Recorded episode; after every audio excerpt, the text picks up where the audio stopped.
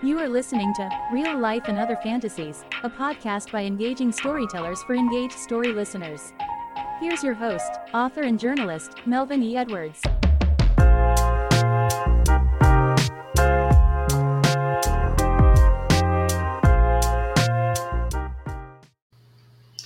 Good evening, everyone. My name is Melvin E. Edwards, and this is my podcast, Real Life and Other Fantasies. Tonight, as a practice, I'm just going to read a little bit from my book, Strength of a Thousand Suns, more stories from my Texas family. And I think I'll just read from the author's notes, just to give myself some practice and to get a feel for recording and pace myself and get acclimated to this process. Once it gets started, I want to make sure the product is professional from the very first second you tune in. So here are the author's notes from the 2022 Pencraft Awards winner and the 2022 Literary Titan Book Award winner. Author's notes from The Strength of a Thousand Suns. The Strength of a Thousand Suns is told from the perspective of two people, both named Melvin Edwards. There's my dad, Melvin Edwards, and there's me, Melvin Eric Edwards. I use dad whenever possible to indicate his voice to minimize confusion. If the chapters don't indicate the speaker, that means I am the speaker. On occasion, dad refers to me as Ricky, which was my childhood nickname. The events in this book are all true and have been passed down from my dad to me or I experienced them myself. Some of the unknown details are creatively reimagined though still factually based, as they relate to the known information and interviews with relatives.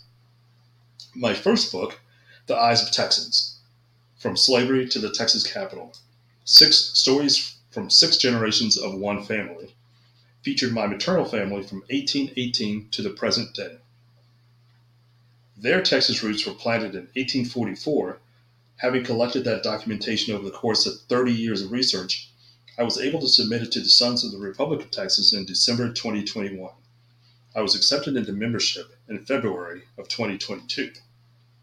I became one of the first black men to gain membership into that organization, not because there weren't black men in Texas between 1836 and 1846, but because the documentation is usually non existent. I was able to trace my maternal line back to 1844 in Texas and had the paperwork to prove it. In this book, I was able to collect data tracing my paternal line in Texas from 1842. While the Bladen Jones family covers eight generations in its Texas beginnings, um, including the two after me, the Edwards line only has five generations over roughly the same period, including one after me. My son makes five generations of Edwards men who were born in Texas over that span of 180 years.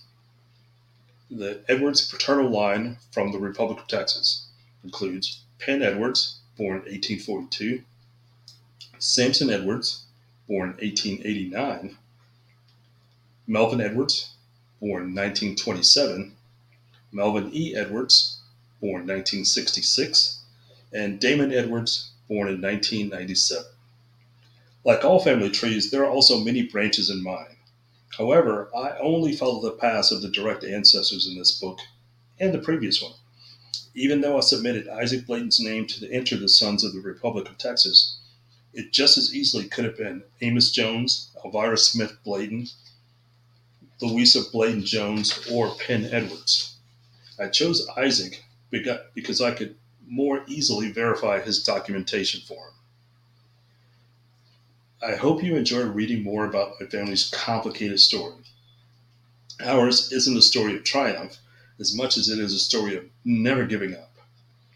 The odds were never in our favor, yet after all these generations and years, we stand proudly.